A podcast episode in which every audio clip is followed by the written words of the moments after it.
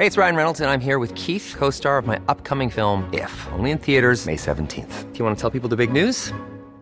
All right, I'll do it. Sign up now and you'll get unlimited for $15 a month in six months of Paramount Plus Essential Plan on us. Mintmobile.com slash switch. Upfront payment of $45 equivalent to $15 per month. Unlimited over 40 gigabytes per month. Face lower speeds. Videos at 480p. Active Mint customers by 531.24 get six months of Paramount Plus Essential Plan. Auto renews after six months. Offer ends May 31st, 2024. Separate Paramount Plus registration required. Terms and conditions apply if rated PG.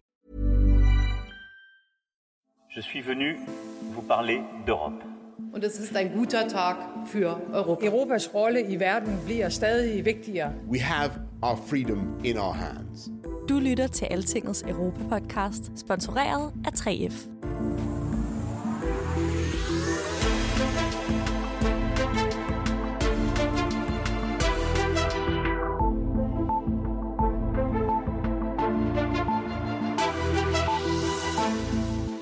I'll give the floor to a reporter who may ask one question and a follow up. But first, a short introduction from Zelensky. The floor is yours. Я думаю, що а, я думаю, що ми одразу перейдемо до I запитань. think that we can go right into the Det er ikke så tit, at den belejrede leder fra et krigshavet land taler direkte til de danske medier. Men det gjorde Volodymyr Zelensky i den her uge. Her hørte vi koncernchef Anders Krab Johansen byde velkommen til den ukrainske præsident ved begyndelsen på et live videopressemøde, som Berlingske Medier var vært for tirsdag. Hvorfor nu det? Jo, der er en helt særlig grund til, at Kiev er specielt interesseret i Danmark lige nu. Ukraine fører en massiv lobbykampagne for at få status som kandidatland, altså kandidat til en dag at kunne åbne forhandlinger om at blive medlem af EU. Men er det på nogen måde realistisk? Før krigen vil de fleste nok have svaret nej til det spørgsmål, men i dag er det anderledes. Der er flere og flere, der siger, at Ukraine kæmper for os i Europa. Og derfor skal vi åbne en vej til EU for det. Den kamp, der pågår, er jo i allerhøjeste grad en blodig konflikt, hvor det er vestlige værdier, der, der kæmpes for. Og hvis ikke vi tilbyder den vej ind, også med alle de hørtler og udfordringer, der ligger i det, jamen så, øh, så kan min bekymring da være, jamen øh, kan det, kan det svække kampgejsten? Den radikale Morten Helve Petersen er en af dem, der siger, at EU skal gøre Ukraine til kandidat i løbet af den næste uges tid. Og selvom flertallet i Europaparlamentet er enige med Helve i det, så er der ikke rigtig andre danske politikere end ham, der siger det så klart lige nu. Danmark er et af de forsigtige EU-lande i den her sag, men måske er den holdning i udvikling. Det bliver spændende at se, hvad statsministeren gør, når EU-kommissionen her fredag kommer med en anbefaling om Ukraines ansøgning. Og i næste uge er der topmøde. Velkommen til Altingets europæiske podcast. Mit navn er Thomas Lauritsen.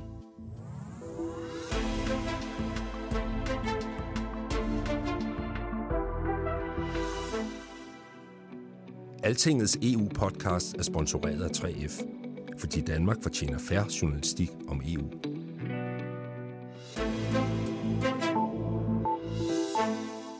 Granting the candidate status for my country in June will once and for all draw a division line between the evil and between good. We want to be together with you on the side of good. We are Europeans, no less than you are. Vi er lige så meget europæere, som I er. Her var det ikke Ukraines præsident selv, men en af hans toprådgivere, Ihor Shovkva, som vi hørte beskrive ukrainernes ønske om at få status som kandidat til optagelse i EU. Det er simpelthen kampen mellem det onde og det gode, som det handler om. Intet mindre. Nu skal jeg lige byde velkommen til min marker her i studiet, Altingets EU-redaktør Rikke Albrechtsen. Hej Rikke. Hej Thomas. Rikke, det er virkelig de store dramatiske toner, vi hører fra ukrainerne her. Ja, og det er virkelig interessant, for det er simpelthen lykkedes ukrainerne at gøre spørgsmålet om at blive kandidat til et EU-medlemskab til et spørgsmål om, hvorvidt man er for eller imod Putins ja. invasion af Ukraine. Og det tror jeg simpelthen ikke, der var nogen, der kunne have forestillet sig bare for ganske kort tid siden. Klippet her med Ihor Shofkvar, det var fra Tænketanken Europas store konference for nylig. Der var statsministeren jo også med, og vi kan lige høre lidt senere, hvad hun blandt andet sagde om, om den her sag. Rikke Albrechtsen, det er en hot uge i Bruxelles, og i mere end en forstand. Du taler om den hedebølge, som vi ja, uh, står lidt. i starten af. Ja, ja. Ja det, bliver, det bliver pænt varmt her de næste par dage, meget, og det gør det jo så også politisk, fordi at uh, EU-kommissionen så her fredag uh, kommer til at uh, give sin melding på, om, om ukrainerne er ja. klar til at få tildelt ja. en kandidatstatus til medlemskab. Og det er jo super politisk, super kontroversielt, øh, fordi hvad indebærer det øh, på den måde, at, øh, at stille dem i udsigt, at de kan være med i, i klubben. Det er simpelthen ikke øh, en, en gratis omgang. Og så allerede i næste uge, så bliver det jo så EU-stats- og regeringschefers tur til at øh, komme med deres afgørelse af, hvad det her ja. det skal betyde. Og der er virkelig øh, skrevet i tingene. Lige nu, øh, as we speak mere eller mindre, tror vi nok i hvert fald, er øh, lederne af de tre største EU-lande, øh, Tysklands kansler øh, Olaf Scholz, Frankrigs præsident Emmanuel Macron og Italiens regeringsleder Mario Draghi, i Kiev. Jeg ved ikke, om de er nået frem, men vi, så, vi har set billeder, billeder på Twitter, at de sidder i noget, der ligner en sådan gammeldags togkupé ja, og, det, det er, og er på vej for at besøge øh, Zelensky i Kiev, øh, hvilket de jo ikke har gjort før. Altså, det, det er en ny øh, situation. Og der kan man måske også formode, at de øh, har et eller andet med. Ja, man kan nærmest ikke forestille sig, at de ikke kommer med et eller andet i, i tasken, og det er et, øh, et stort signal at sende for øh, altså italienerne har sådan set været positive nok, men, men både Frankrig og Tyskland har været i den del af klubben, hvor at det med medlemskab, det var bestemt ikke deres kop te. Det er heller ikke sikkert, at det på nogen måde er det, de decideret lover øh, Volodymyr Zelensky, når de møder ham, men det virker som om, der er en, en kæmpe opblødning på vej, som simpelthen ikke øh, ja, mm. blev forudset for ganske kort tid siden. Ja. Det har været en svær diskussion øh, for, for EU-kommissionen, og den kan også stadigvæk blive svær for, øh, for regeringerne. Men lad os bare sige det med det samme, Rikke, altså som du også er inde på, det ser ud til, at kommissionen vil anbefale at give kandidatstatus til i hvert fald Ukraine nu, og måske også øh, Moldova og Georgien. Ja, og grunden til, at det er vildt, det er jo altså, at vi har at gøre med i Ukraines tilfælde øh, Europas fattigste land, ikke? Ja. Øh, geografisk største land, og også et land, som jo ikke lige frem har en helt øh, nem indrigspolitisk situation, heller mm. ikke, når, når, når der ikke er krig. Det er et land, øh, som er plaget af korruption, og ja. altså som simpelthen kort og godt ville øh, have været set som altså nok øh, en af, øh, af dem, der vil have sværest ved at leve op til de øh, engangskrav, der er for at komme med i klubben.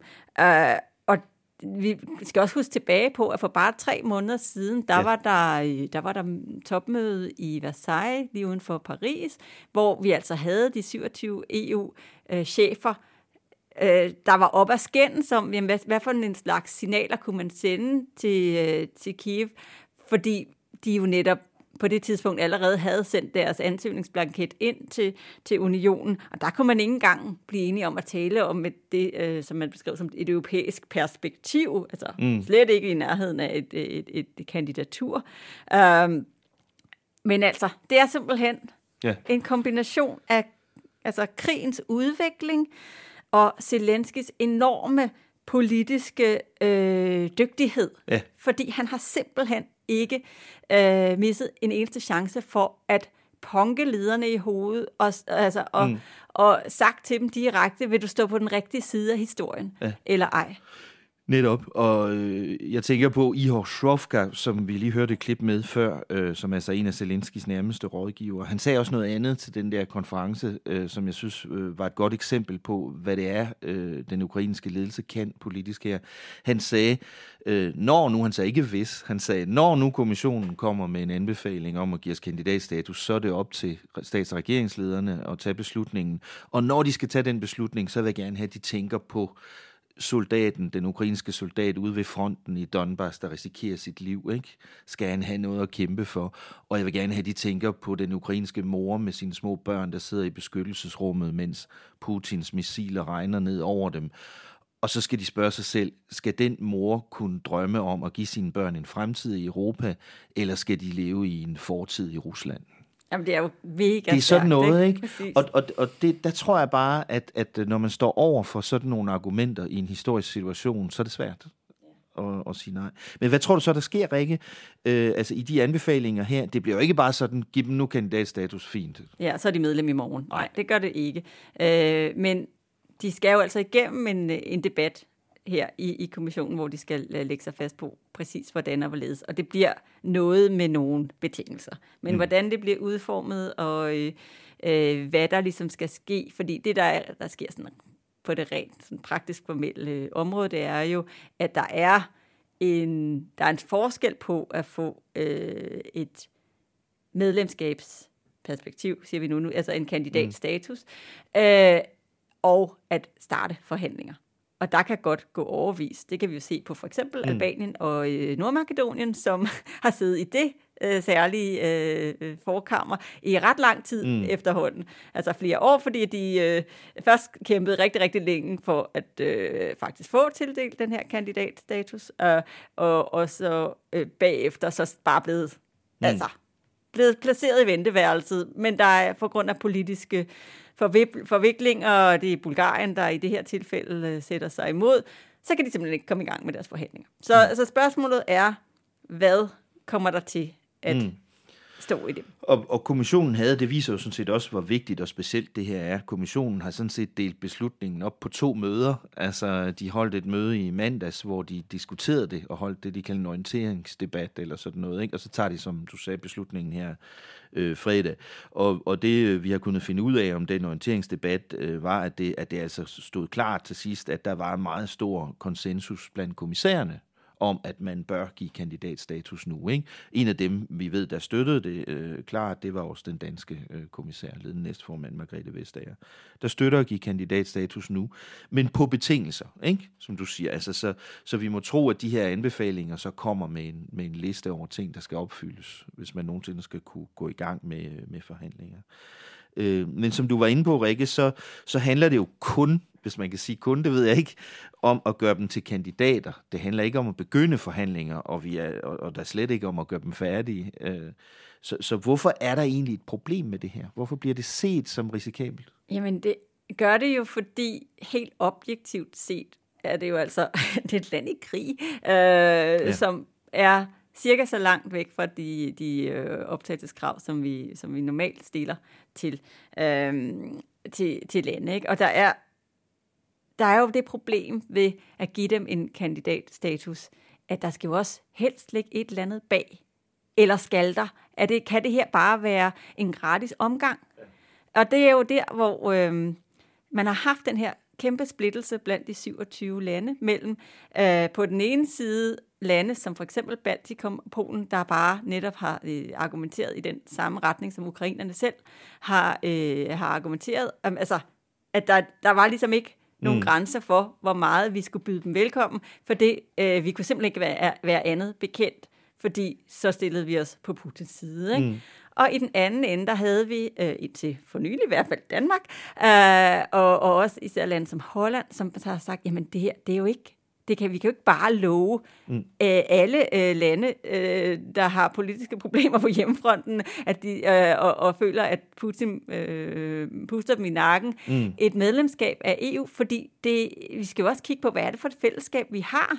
Øh, vi, altså, så det, det er jo, det handler jo også om, er de, fuld, er, er, de, er de overhovedet, og kan de inden for ikke bare nær fremtid, men altså de næste årtier bringe mm. sig selv i en position, hvor de rent faktisk kan fungere som et led i et for, for, forpligtende retligt fællesskab, som også er et stort indre marked, mm. og som øh, altså er, hvis man ser på for eksempel altså velstandsniveauet, milevidt fra, hvad, ja. hvad Ukraine er. Ja.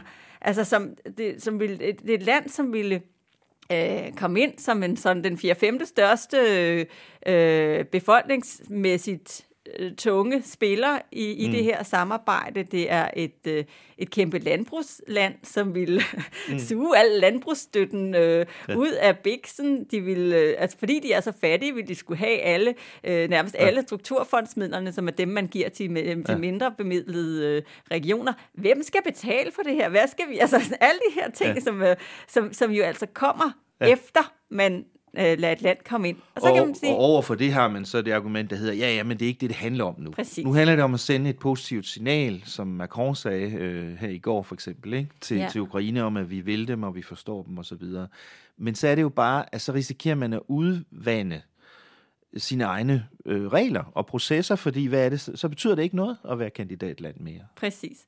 Og så har du altså også hele den, øh, altså hele den, den, den østeuropæiske baghave, kan man sige. Mm. Hvad så med alle landene på Balkan, som netop har siddet i det her famøse venteværelse i overvis? Hvad med Moldova og Georgien, som jo lige så snart ukrainerne mm. sendte deres ansøgning om medlemskab afsted, så jo skyndte sig at gøre præcis det samme.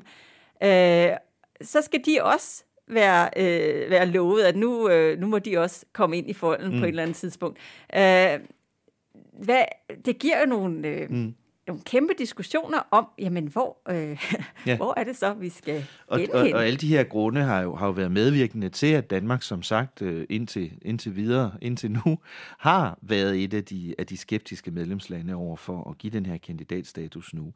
Øh, og det er ellers ikke, fordi at statsministeren ikke kan forstå Ukraines ønsker, som, øh, som man også har kunnet høre. Prøv at høre her. Det højeste ønske hos øh, den ukrainske befolkning og deres ledelse, det er selvfølgelig freden. Men, men, men når man har sagt det, så er ønsket derefter, det er jo medlemskab af EU og NATO. Det er jo det, man ønsker sig allermest. Sådan sagde Mette Frederiksen ved Tænketanken Europas konference for nylig, men da hun så blev spurgt konkret om Ukraines ønske om at være kandidatland, ja, så blev det straks noget mere uklart. Øh, I forhold til øh, Ukraines tilhørsforhold til Europa, så har vi jo nu øh, igennem 100 dage vist og bevist, at vi betragter øh, Ukraine som en del af os, som en del af, af Europa. Øhm, og øh, i forhold til så den konkrete diskussion omkring medlemskab, så er det jo, øh, øh, håber jeg helt klart, at for at man kan blive medlem øh, i den europæiske union, så er der øh, ganske mange krav, man skal kunne leve op til. Og det er jo forudsætningen for, at vi kan have et, et velfungerende indre marked, øh, fri bevægelighed og det samarbejde, vi i det hele taget har. Danmark er helt tydeligt et af de EU-lande, sammen med for eksempel Holland og Tyskland, som i hvert fald Ukraines ledere selv betragter som reserveret i den her sag. Det sagde præsident Zelensky, da han i tirsdags holdt videopressemøde. Her hører vi ham lige via den tolk, der oversatte Zelenskys ord til engelsk. For us, it's one of the factors of the strength of, uh, of the motivation of our people, the motivation for uh, our army, meaning the one of the unity factors against Russian aggression. So I would like very much Denmark to be not to be reserved, but to uh, assist us with getting this candidate status. That's very important. Rikke Albrechtsen, spørgsmålet er, hvor langt Danmark og andre lande vil gå, når det kommer til stykket, for at bremse en kandidatstatus, hvis det altså skulle komme så vidt. Øh, det ser det ikke rigtig ud til, at Danmark øh, er interesseret i at komme i den situation. Hvad, hvad, hvad hører du om det? Jamen, jeg hører netop det, at Danmark har simpelthen ikke lyst til at, til at være dem, der siger nej til ukrainerne. Mm. Og det er jo på trods af, at jeg tror simpelthen grundlæggende, at der er en, en skepsis over for, at, øh, at love dem noget, vi potentielt ikke, øh, ikke kan holde. Mm. Men på den anden side, så er man bare øh, nået til den erkendelse, at, øh, at, at vi er endt i en situation, hvor spørgsmålet om et kandidatur til medlemskab er blevet selve symbolet på, om man er med eller mod Ukraine. Og den er bare svær at modstå. Mm. Uh, så Danmark har rykket sig fra at være absolut hardliner uh, til, at det ikke netop bliver dem, der st- står i vejen, hvis det er der, at flertallet lander. Mm. Men jeg er virkelig, virkelig nysgerrig på at se, hvad det er, der sker. Der sker for for eksempel netop et land som Holland, som du også har nævnt. Altså, jeg har talt med højtstående diplomatiske kilder øh, øh, fra Holland for, for, for bare, ja, ikke engang et par uger mm. siden, som bare altså, var så forhippet på, at vi ikke måtte ende i en, netop i en situation, hvor det blev et ja eller nej til Ukraine, men hvor vi i stedet for måske skulle kunne finde ud af, at, øh, at stille dem nogle andre ting øh, ja. i udsigt, som var meget mere leverbare, fordi det der, altså du ved, det er jo et spørgsmål om fugle i hånden eller fugle på mm. taget, fordi mm. medlemskabsperspektivet, altså der kan vi jo snakke 30 år frem i tiden, mm. hvis det er. Øh, vi må huske på, at vi har en situation, hvor vi har jo ikke haft en udvidelse af unionen, siden Kroatien kom ind i 2013. Mm. Der er ikke den store appetit på at gøre noget ved det her. De forhandlinger, der er i gang, øh, øh, går med altså museskridt, øh, og nogle gange endda i den forkerte retning. Ikke? Og vi kan, vi, sporene skræmmer jo også i forhold til de udvidelser, vi har haft på det seneste, ikke så meget med Kroatien, men hvis, hvis du ser for eksempel på øh, Rumænien og Bulgarien senest, som, som jo stadigvæk er sådan en, øh, en, en kontrolmekanisme, som de har øh, hængt i, siden de kom ind for, altså, for, for længe, længe siden, øh, fordi man ikke stoler på, at deres retssystem øh, fungerer. De, er ikke få, de har ikke fået lov til at komme med i Schengen endnu. Vi har jo også de problemer med Polen og, øh, og Ungarn, som, øh, som også har været tydeligt, at de jo netop ikke øh, helt bekender sig til de demokratiske spilleregler i, i unionen. Mm. Okay, Rikke, nu får du lige lov til at hvile stemmen sådan en 10-12 minutters tid, for jeg har lavet et interview med den eneste danske europaparlamentariker, der i hvert fald sådan helt åbent og aktivt siger, at Ukraine skal være kandidat til optagelse. Det er den radikale Morten Helve Petersen. Jeg besluttede mig for at teste hans argumenter. Den samtale skal vi lige høre her, så kan vi to gå videre bagefter Rikke. Her kommer Morten Helve. Jamen, jeg håber på, at, at man øh, beslutter, at, at Ukraine skal være såkaldt øh, kandidatland. Altså, at, at man kan øh, stille ukrainerne i udsigt, at, at man kan påbegynde den her lange proces, som det er, den lange rejse, om du vil, hen mod muligt EU-medlemskab. Hvorfor nu? Hvorfor skal det ske nu? Jamen, jeg er selv meget påvirket af det, der sker i, i Ukraine, øh, og, og, øh, og, og synes jo, at, at, at det af mange grunde er så alvorligt for, for Europa, for Europas fremtid, at, at den kamp, den fysiske kamp, der pågår i Ukraine, er jo i allerhøjeste grad drevet af, af, af vestlige værdier, om du vil, i forhold til, at, at befolkningen der vil jo ikke være underlagt det tyranni, øh, som Putin og hans samfundsmodel er udtryk for. Øh, og, og det håb, synes jeg, at vi Øh, skal være med til at holde i live. Øh, det skal vi gøre øh, ja, praktisk, militært i forhold til den assistance, der bliver givet.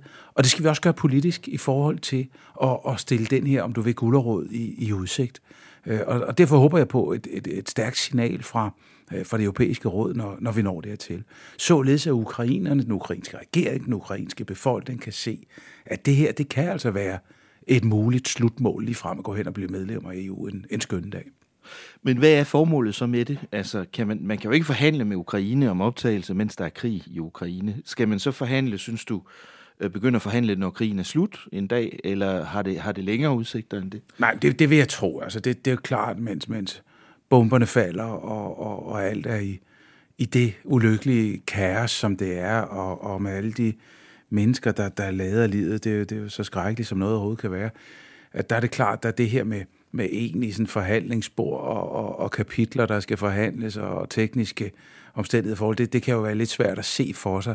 Så det her er jo i høj grad et, et, et signal, men et meget konkret signal til ukrainerne også om, at, at de vestlige værdier, om du vil europæiske værdier, som man slås for, jamen det er også noget, som man skal kunne se sig selv i, i forhold til den proces, det, det følger af at kunne være kandidat. Men hvornår tror du, at man vil kunne begynde at forhandle? Åh, det ved jeg ikke. Det, det, det kan jeg ikke svare på, fordi hvor går krigen hen, og hvad, hvad er udfaldet, og, og hvordan er det? Vi håber jo alle det, det bedste, og ønsker det bedste i forhold til, til ukrainerne. Så det der med at, at sætte et præcist tidspunkt på, for hvornår man så i givet fald kunne begynde at forhandle, det tør jeg simpelthen ikke. Nu er vi selvfølgelig alle sammen i øjeblikket ekstremt optaget af den forfærdelige krig, der, øh, der foregår i, øh, i Ukraine. Men selv hvis der ikke var krig i Ukraine, så ville det måske være svært at forestille sig, at det land som medlem af EU, øh, sådan i, i den overskuelige fremtid, det er Europas fattigste land, mål på BNP per, per indbygger. Det er fattigere end Albanien, det er fattigere end Nordmakedonien, eller Bosnien for eksempel. Det er måske også Europas mest korrupte land. Altså hvis man kigger på Transparency Internationals øh, korruptionsindeks, hvor Danmark ligger nummer et, som de, de fineste elever i klassen, så ligger Ukraine nummer 122 ud af 180 lande verden over, altså lavere end Zambia og El Salvador og Sierra Leone for eksempel. Er Ukraine så et land, der skal være kandidat til at blive optaget i EU, Morten Elvig? Jamen, det synes jeg, det er, øh, og, og kan være. Øh, men det er jo ikke det samme, som at man så bliver medlem. Netop af de samme øh, udfordringer, problemer, som, som, som du lige skitserer, fordi det er jo ikke nogen hemmelighed, at, at, at Ukraine inden krigen og, og, og, og formentlig også efter krigen jo i, altså har kæmpe udfordringer med, med korruption og med, med, med retsforhold og med mm-hmm. administrative forhold osv. Så, videre, så, videre. så øh, det, det er jo ikke fordi, at det går væk med et fingerknips. Øh, og det er også derfor, man skal heller ikke bilde hverken sig selv eller ukrainerne selv ind, at, at det her spørgsmål om at blive medlem af EU i morgen. Men jeg synes, det er rigtigt og rigtigst i situationen, at, så at sige, at, at vifte med den gulderråd, som det vidderligt er, at iværksætte den her proces, der så måske kan føre til medlemskab. Ja. Og, og, og det er vigtigt at sige måske, fordi øh, igen, der er massive problemer med korruption, ikke? Og, og du nævner selv fattigdom, og der er administrative øh, ikke bare udfordringer, mm. men, men problemer. Og det er jo samme grund, at processen er så omstændig, som den er med de her Københavner-kriterier. Ja. Og, og der er sådan en meget finmasket proces, der er opdelt i alle mulige faser om, hvornår går man fra det ene til det andet til det tredje. Mm. I givet fald, man begynder at forhandle for alvor, jamen, så er der jo en masse kapitler, som det hedder, som, ja. som man skal forhandle om omkring hele den måde, som EU er opbygget på, og, og, og den lovgivning og regulering, som der jo ligger i det europæiske samarbejde i dag, mm. som ukrainerne jo også skal købe ind i, om man mm. vil, og, og være enige i, at det er så også det, man skal, og det, man vil, og efterleve det vel. Så de skal så, løse de problemer? Ja, det skal de da. Og, og, øh, så igen, det her er ikke et fingerknæps. Det her er ikke bare et spørgsmål om at slå ud med armene og sige, nu I, I medlemmer i morgen. Nej, det er et spørgsmål om at sige, prøv at høre, vi, er, vi anerkender fuldt ud, at I gerne vil os. Vi vil også gerne jer, men under alle de forudsætninger, krav og kriterier, der ligger i den her meget morsomlige proces. Ukraine øh, søgte formelt om medlemskab af EU her i, øh, i februar, kort efter krigens øh, begyndelse, og samtidig søgte også Moldova og Georgien. Synes du, at de så også skal have kandidatstatus samtidig med Ukraine?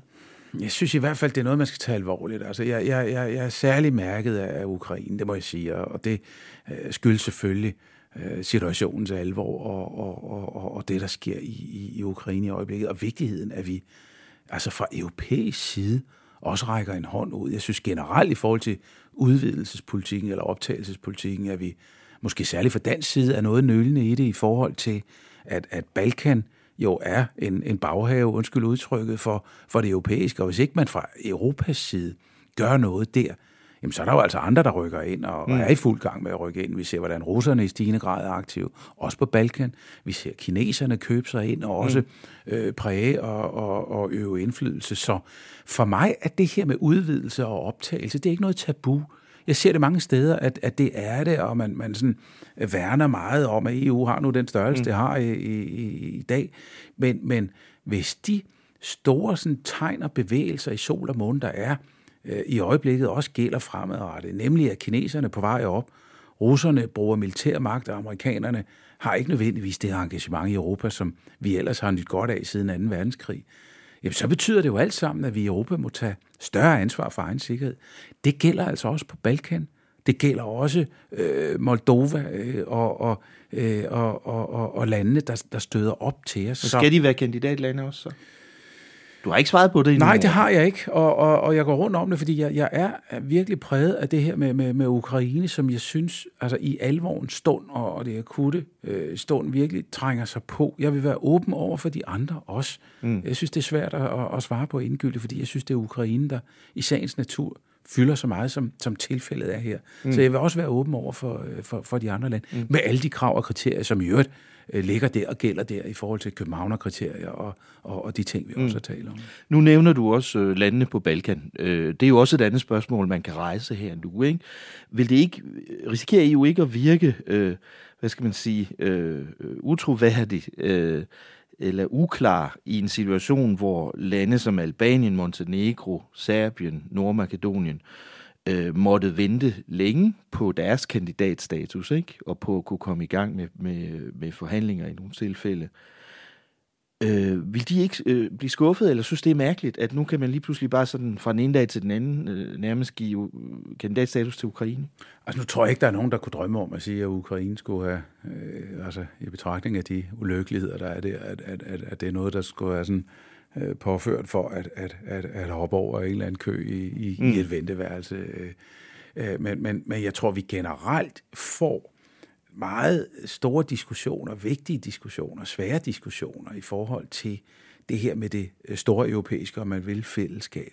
Altså, at de lande, som du nævner, skal jo også kunne se en eller anden vej igennem i forhold til, at Europa også ved dem. Vi har jo øh, oplever i øjeblikket, og, og det har været tilfældet i et godt stykke tid efterhånden, store problemer med medlemslande, øh, som Polen og Ungarn, øh, der jo kom ind i, øh, i, øh, i det her samarbejde for en del år siden efterhånden, men som har meget svært ved at acceptere, at de skal overholde de grundlæggende demokratiske og retsstatsmæssige regler. Ikke? Øh, tør vi så godt begynde at optage flere lande, og endda lande, der, som vi talte om før, øh, også har problemer med korruption og, og statskonstruktioner og sådan noget. Kaster vi os ikke ud i noget her, vi slet ikke kan, kan håndtere, når det kommer til stykket? Vi kommer i hvert fald til at, at, at skulle stramme bardunerne her i forhold til uh, implementering eller, eller håndhævelse af de ting, man skriver under på. Og det kæmpe ja. slagsmål er vi jo midt i i forhold til, til Polen, ikke mindst, mm. uh, og også Ungarn. Og, og, og der må man jo sige, set i, i, i bagspejlet her, bag, klogskabens ulidelige lethed, eller hvad nu hedder, at, at, at, at, at den har vi jo ikke ramt rigtigt i forhold til det her med at håndhæve mm. de spilleregler, som man egentlig har, har skrevet under på, at man, at man ville håndhæve. Det er jo først nu, vi er ved at finde vores ben i det. Yeah. Altså her et par år efter, at vi lavede den seneste budgetaftale, hvor det jo lykkes at få den her såkaldte retsstatsmekanisme ind. Øh, I øvrigt sidebemærkning, vel at mærke på grund af, at parlamentet insisterede på det, ellers var det ikke blevet til noget. Øh, så du kan sige, det er jo kommet med årtiers efterbevilling, så at sige. Mm. Så det er helt klart, hele den side af mønten øh, kommer også til at skulle i spil her. Lige til sidst, morgen. I den her uge, øh, i slutningen af den her uge, vil vi så se, hvad kommissionens øh, anbefaling øh, ender med at blive, og i næste uge er det så som sagt statsregeringslederne, der skal se på det her spørgsmål. Hvis jeg lige prøver at vende det om her til sidst, og sidst hvad, hvad, hvad, hvad sker der, hvis, hvis øh, vi ikke giver, hvis EU ikke giver øh, Ukraine kandidatstatus nu?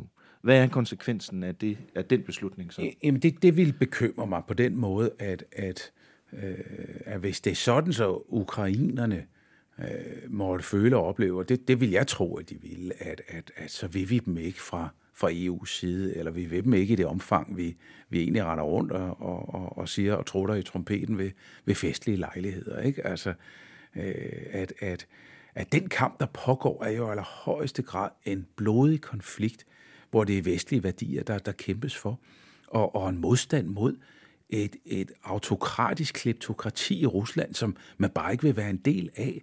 Øh, frihedsrettigheder, menneskerettigheder, øh, alle de her grundlæggende værdier, som, som jeg er stolt af, at vi, vi har som grundlag for det europæiske samarbejde.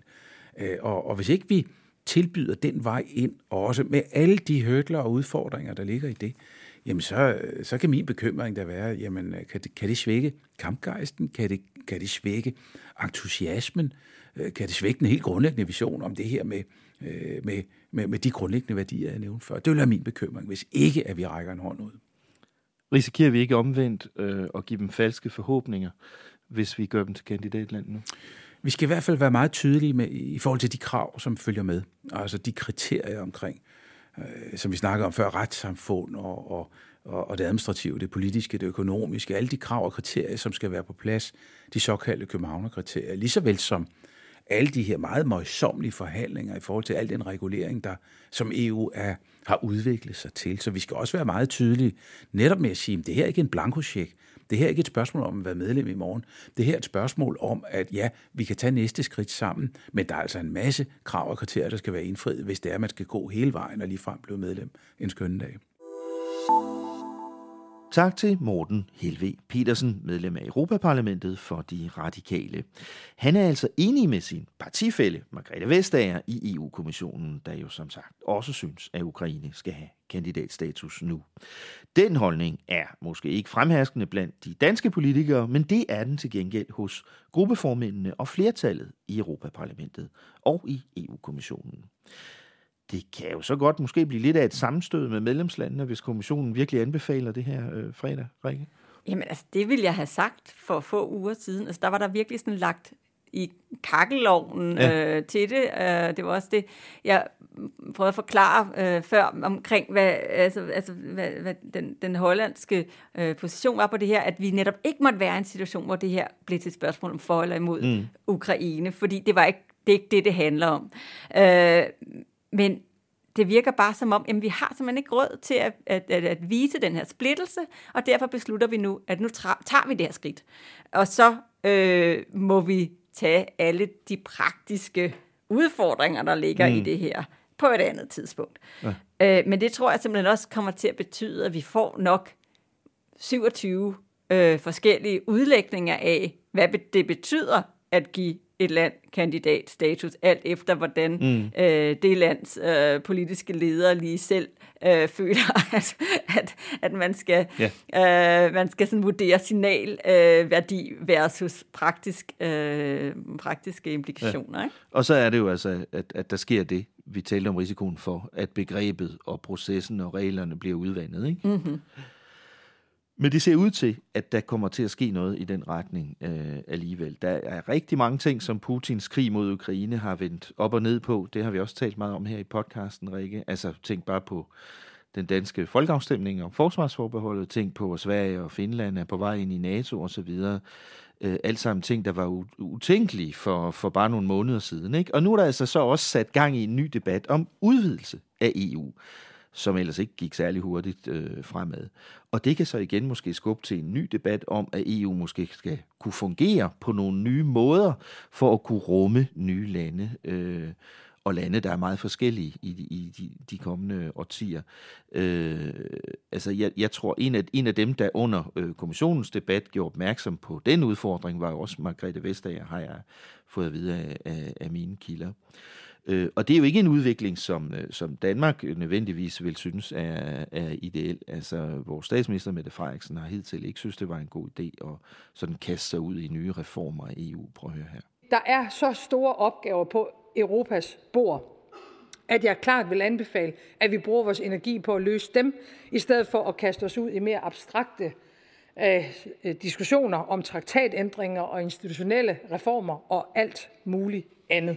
Rikke statsminister Mette Frederiksen synes bestemt ikke, det er en god idé at begynde at tale om nye regler for EU og reformer osv.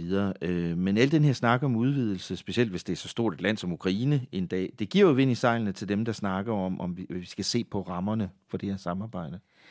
Altså, ja eller nej, for jeg mm. tror simpelthen ikke, der er båndbredde til det. Altså, det, jeg nej. tror, det er simpelthen, øh, jeg tror, at de her to ting bliver, ender med at blive afkoblet fra hinanden, øh, fordi at, at det der med, at skulle forestille sig, hvad det EU bliver, hvis vi netop øh, begynder at udvide med, med lande øh, med 44 millioner øh, borgere, som der er i, i, i Ukraine, eller med øh, Georgien eller Moldova, eller øh, laver et bunkebryllup med, med alle mm. landene på Balkan. Det er jo en anden verden, det er jo et andet EU. Det er jo slet ikke det samarbejde, som, øh, som vi egentlig har i dag, som mm. man kan forestille sig. Og der har vi jo sådan en som den franske præsident øh, Emmanuel Macron ude og tale om øh, hvad var det, det han kaldte det europæiske politiske samfund, som kunne være sådan en, mm. en slags sådan, øh, sidevogn til EU-projektet, hvor alle, også for eksempel britterne, hvis de nu skulle have lyst, det tror jeg nu ikke, de har,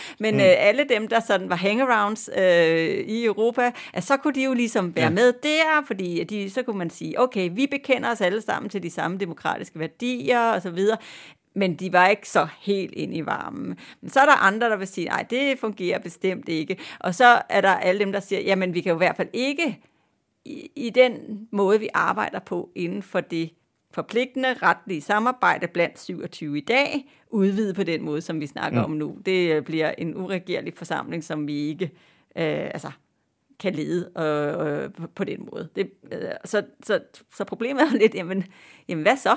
Altså, skal vi så til at øh, tænke de helt store tanker, og det tror jeg simpelthen ikke, der er nogen, der har lyst til. Nej. så det er jo også det, der er lidt interessant, at man giver perspektiver ja. til nogle lande om noget, øh, om at være med i en klub, som jo vel egentlig ikke kommer til at være den klub, hvis de faktisk kommer ind. Ja. Så, men uden at nogen reelt vil gå ind og sige, jamen, øh, hvad er det så, vi får i stedet for? Og som vi også allerede har været lidt inde på, så er et, et af argumenterne for dem, der synes, at det er for risikabelt at give Ukraine kandidatstatus, det er jo, at vi har store problemer med lande, der allerede er blevet medlemmer. Og det handler jo især om Polen og, og Ungarn. Og der er faktisk også en vanskelig debat i gang om polakkerne lige nu. Polen har været øh, et af de stærkeste medlemslande i den her krise. Ikke alene har man valgt at huse 2-3 millioner mennesker, Øh, herunder rigtig mange børn, som alle sammen i dag går i skole i Polen øh, og har adgang til sundhedsvæsenet. Men det er jo Polen, der har været vores, vores allesammens logistiske samlingspunkt for rigtig mange af de aktiviteter, vi har både ind og ud af Ukraine. Øh, og når Polen løfter en så stor opgave, så synes jeg, at tiden er kommet til, at vi andre anerkender Polen som et af de vigtigste medlemslande i EU. Rikke, her hørte vi Mette Frederiksen rose Polen til skyerne for landets rolle i krisen om Ukraine. Men der er nogen, der synes, at polakkerne får lidt for meget sympati i øjeblikket. Ja, det er jo altså øh, jo, som vi lige husker, Polen, som ligger i direkte strid med EU-domstolen, øh, fordi de, øh, de har underkendt EU-rettens forrang øh, på vitale områder. Det er øh, et Polen, som har øh, undergravet sin egen øh, altså, øh, retsorden i overvis og, og sin egen dommerstand, øh, som kommissionen nu har valgt at øh, give lovning på, at de nok skal få deres øh, 270 milliarder kroner i coronagenopretningsmidler. Mm. Øh, og det har ellers været penge, der har været tilbageholdt ja. i et år nu, fordi at man netop frygtet for øh, retstilstanden i landet. Og det er rigtigt, at, øh, at Polen har både taget nogle skridt og lovet flere skridt i, øh, altså i, i bedring, men altså, man kan simpelthen ikke afkoble den beslutning fra den rolle, som Polen har spillet her under øh, den russiske invasion af Ukraine, som netop et land, der har været øh, en vigtig spiller i forhold til at modtage flygtninge, i forhold til at levere øh, støtte og hjælp til ukrainerne. Og det øh, virker bare som om, at det kan resten af klubben heller ikke afkoble. Og det er også derfor, vi hører statsministeren tale, som hun gør nu. Ja. Øh, og det... Og der får vi igen den, den her fornemmelse af, hvad man kunne kalde sådan historisk imperativ, eller sådan noget, altså at, at nu bliver vi bare nødt til, ja. og, og nu er der noget, der er større. Ja, ikke? nu har vi godt nok øh, altså netop holdt på de her penge i et år, for at have det som en, altså en, et pressionsmiddel for at få den polske regering til at makke ret. Men nu øh, er det bare sådan, at i forhold til de historiske vingeshus og så, videre, så, videre, så bliver vi nødt til at lige ja.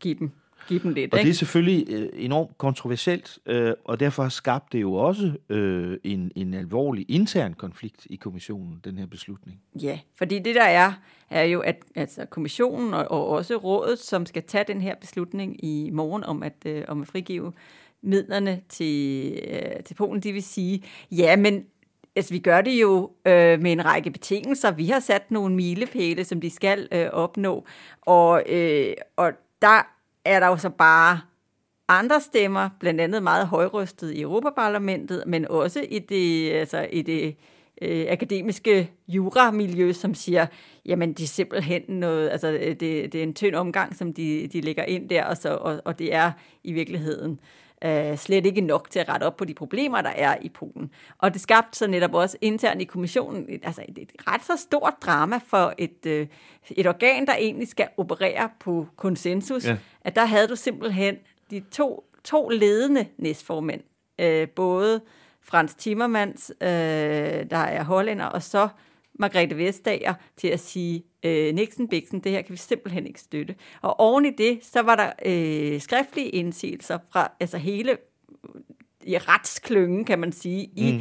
EU-kommissionen. Det vil sige øh, øh, Vera Jourova, som har det overordnede sådan demokratiretsansvar. Øh, ansvar. det var øh, justitskommissær øh, Didier Reinders. Det var den svenske øh, indenrigskommissær, kan man kalde hende, mm. Ylva Johansson, som alle sammen sendte deres ja. øh, skriftlige indsigelser mod den her beslutning. Så det vil sige, det har ikke været noget, der gik skidt stille for sig. Og det er jo også en alvorlig kritik af, af kommissionsformand Ursula von der Leyens ledelsesform, øh, det her. Ikke? Altså, så på den måde øh, er det, det her endnu et eksempel på, hvordan øh, krigen i Ukraine vender bunden i vejret på alting og skaber nye situationer og, øh, og kriser.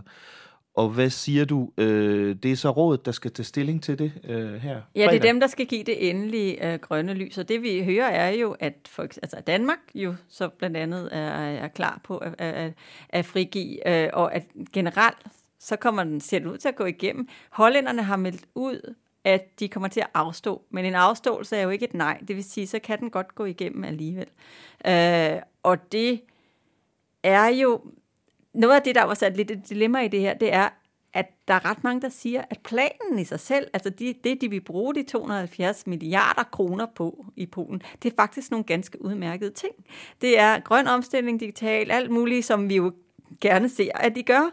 Uh, det er jo også netop på et tidspunkt, mm. hvor vi alle sammen fattes penge, fordi at det går, som det går med verdensøkonomien og så videre. Så der er jo også, der er, der er ligesom en, en, en noget, noget realpolitik i det også, det er, at de, at de har brug for hjælp, fordi de netop bruger så mange penge også på at støtte mm. ukrainerne og støtte flygtninge og så videre og så videre. Som egentlig mm. slet ikke burde have noget med det at gøre, men jo så har det alligevel. Ikke? Men så overfor det har du jo så også Europaparlamentet, som er stærkt, stærkt kritisk over for det her, og hvor du altså jo også har haft øh, øh, tre, led, øh, tre ledende medlemmer af den, det man ikke længere må kalde den liberale gruppe i parlamentet, øh, Renew, som har simpelthen stillet øh, et mistillidsvotum, eller er i gang med at indsamle nok underskrifter til at stille et mistillidsvotum, som jo altså kan, i princippet kan tvinge hele EU-kommissionen til at gå af på den her sag. Det er så nok usa, øh, Kommer nok ikke til at ske for på den at her de sag, faktisk, men- øh, altså det, jeg, jeg tror nok, de har en rimelig god chance for at simpelthen altså få nok, altså få, få sagen taget op, fordi der er jo folk, der kan finde på at springe på sådan en galej af andre årsager også. Vi ser for eksempel en øh, Nikolaj Willumsen fra Enhedslisten, der allerede har været inde og, og sendt sin støtte øh, i den retning. Um, men, men at finde det flertal, der skal til i salen, det tror jeg ikke kommer til at ske. Men altså, det er bare for at sige, at den her sag, den, øh, den er meget, meget, meget symbolsk vigtig for Europaparlamentet, og derfor er det rigtig svært. Rikke, inden vi runder af for i dag, så er der lige et par vigtige udviklinger med særlig interesse for Danmark, som vi synes, vi vil nævne hurtigt. Øh, Den første sag er en, som du har taget fat i i de seneste dage her. Den handler om politisamarbejde, men ikke Europol. Nej, og det er en sag, som jeg synes er gået rigtig meget under radaren, og det handler om, at vi øh, er på vej til at blive sendt uden for døren i, i endnu et politisamarbejde, øh, kan man næsten sige. Vi har jo været der før. Øh, dengang handler det øh, om noget, der hedder Prym-samarbejdet, som øh, handler om, at man skal øh, have mulighed for at søge i andre landes øh, registre, for for eksempel sådan noget som DNA og fingeraftryk og øh, køretøjsregister direkte. Det er sådan et, øh, et værktøj, som allerede eksisterer, og som man er i gang med at udbygge med, øh, noget, altså med flere forskellige ting. Blandt andet skal man også kunne bruge det til at søge, øh, øh, til at efterlyse, du ved, øh, Um, uidentificerede menneskerester. Det synes jeg selv lyder virkelig ulækkert. Det lyder Øhm, rimelig makabert. Ja, men øhm, Danmark er i den situation, at vi på grund af retsforbeholdet øh, kommer til at, øh, at, at ryge uden for det her samarbejde, medmindre man finder en eller anden hokus-pokus-løsning, som man jo har gjort på andre øh, retlige samarbejder, som for eksempel Europol og det, der hedder Eurojust, som er et, Mm. mm. et øh, samarbejde mellem alle klagemyndighederne. Og grunden til, at, at vi gør det, det er jo sådan noget, som er super øh, teknisk og kedeligt, men det handler jo om, at man med Lissabon-traktatens øh, ikrafttrædelse i 2009 gik fra at have, lade sådan nogle beslutninger være noget, der skete øh, staterne imellem, til at være noget, som er overstatligt, det vil sige en EU-kompetence, og det betyder simpelthen forskellen på, om vi kan være med eller ikke kan være med. Mm. Øh, og det her er noget, som Rigspolitiet synes er super træls. De har øh, sagt til Justitsministeriet, at det her kommer til at have en negativ betydning for efterforskningsmulighederne og opklaring og så videre og så videre. Øh, og de kommer øh, med et eksempel øh, på for eksempel, at de i 2020 alene brugte muligheden for at søge i andre landes DNA-registre 19.000 gange. Ikke? Mm. Så det er jo altså, det er et, et værktøj, som de benytter sig af. Mm. Så spørgsmålet er jo så, jamen, hvad, hvad, hvad, hvad sker der så nu? Mm. Altså lige nu er den her sag i proces. De har lige fået et, øh, et mandat over hos rådet, øh, hvor det i hvert fald ikke har løst sig. Og øh, nu skal der så altså laves en, en aftale mm. med Europaparlamentet på et tidspunkt. Øh, først derefter bliver vi, kan vi så komme til at komme ud og finde, øh, se, om vi kan finde en eller anden måde at snige os tilbage ind af bagdøren mm. i det her samarbejde, som man, som man jo har gjort med de andre ved at lave for eksempel øh, altså en samarbejdsaftale eller noget andet. Men Mm. det er jo ikke givet, at vi får sådan en. Så først nu vi lige øh, øh, stemt øh, os ud af et forbehold, for forsvarsforbeholdet, nu er det så retsforbeholdet, der, der kommer i spil her. Og, øh, og den anden sag, vi lige vil nævne, den handler om et område, hvor, hvor nogen mener, at vi skulle lave øh, et forbehold mere, nemlig det, det sociale arbejdsmarkedsmæssige øh, område. Øh, det er jo en sag, vi har talt om mange gange her i podcasten. Det handler om fælles europæiske rammer for mindsteløn, en sag, som Danmark slet ikke brød sig om og som vi har strittet meget imod. Men den gik jo faktisk hen og blev vedtaget her i pinsen, mens vi troede, vi holdt fri, Rikke. Det gjorde den øh, klokken tre om, om natten mellem pinse mandag og, øh, og arbejdsdagen om tirsdagen. Det er jo altid godt, at man lige kan starte ud med en, øh, en politisk aftale sådan, Ja. efter en, øh, en, en lille lang weekend. Um, men jo, der, så nu er den simpelthen klappet af, den her øh, ramme om, øh, om europæisk mindsteløn. Og det er jo altså, hvis vi lige øh, genopfrisker folks hukommelse, ikke sådan, at vi så i Danmark kommer til at skulle indføre en mindsteløn. Det står der øh, i direktivet, Ja. uh, og det er understreget mange steder. Uh, men det er stadigvæk ikke øh, på nogen måde Danmarks kop te det her, fordi man har en frygt for, at nu hvor der er lavet lov på det her område, så er det også noget, som øh, nogen måske kan tage til domstolen i Luxembourg, mm. og så Mm. alligevel øh, er bagvejen få tvunget Danmark til at, øh, at indføre sådan nogle regler. Mm. Nu er den så tilbage i ministerrådet. Ja, altså det, der sker, når man har lavet en politisk aftale i, øh, i forhandlingslokalerne øh, mellem, mellem øh, formandskabet for ministerne og, øh, og, og, og, og forhandlerne for, for Europaparlamentet, det er jo, at de skal gå tilbage til deres respektive kammer og sige, guys, er I med på den her eller Mm. hvad?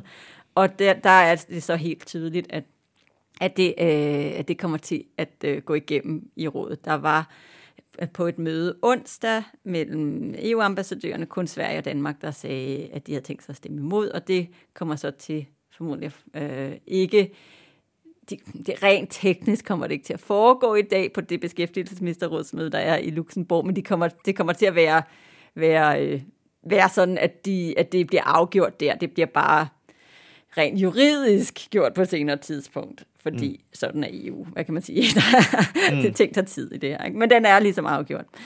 Mm. Um, så, og det, det, det, øh, på den ene side har du øh, stemmer i, i, altså i, i, i miljøet omkring arbejdsmarkedsparter, der, der siger, ja okay, på papiret ser det ud, som om vi faktisk er sluppet nogenlunde helt skinnet mm. ud af det her. Det kommer ikke til, øh, hvis man læser ned igennem direktivet, til at underminere den, den danske model. Men det er den her risiko, man har Mm. mm. for, at på en eller anden måde, at EU-domstolen kommer ind og blander sig. Fordi nu er der lov på et område, hvor der ikke var lov før, og hvad gør så nogle dommer med sådan noget? Ja. Ja. Jamen, det ved man jo aldrig. Så det får vi at se i de kommende år, om det rent faktisk udvikler sig til et problem eller ej for Danmark.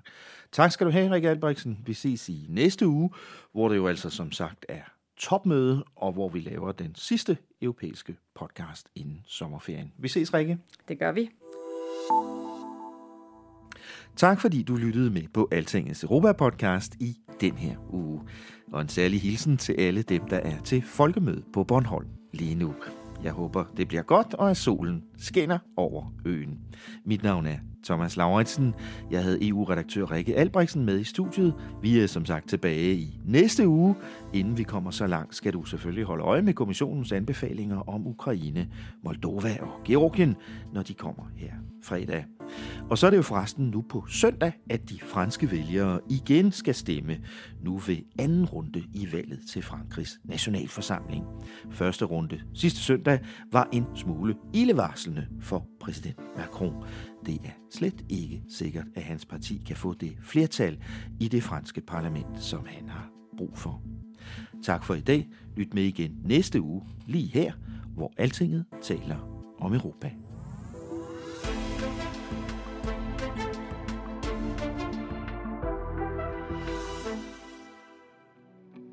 Altingets EU-podcast er sponsoreret af 3F, fordi Danmark fortjener færre journalistik om EU.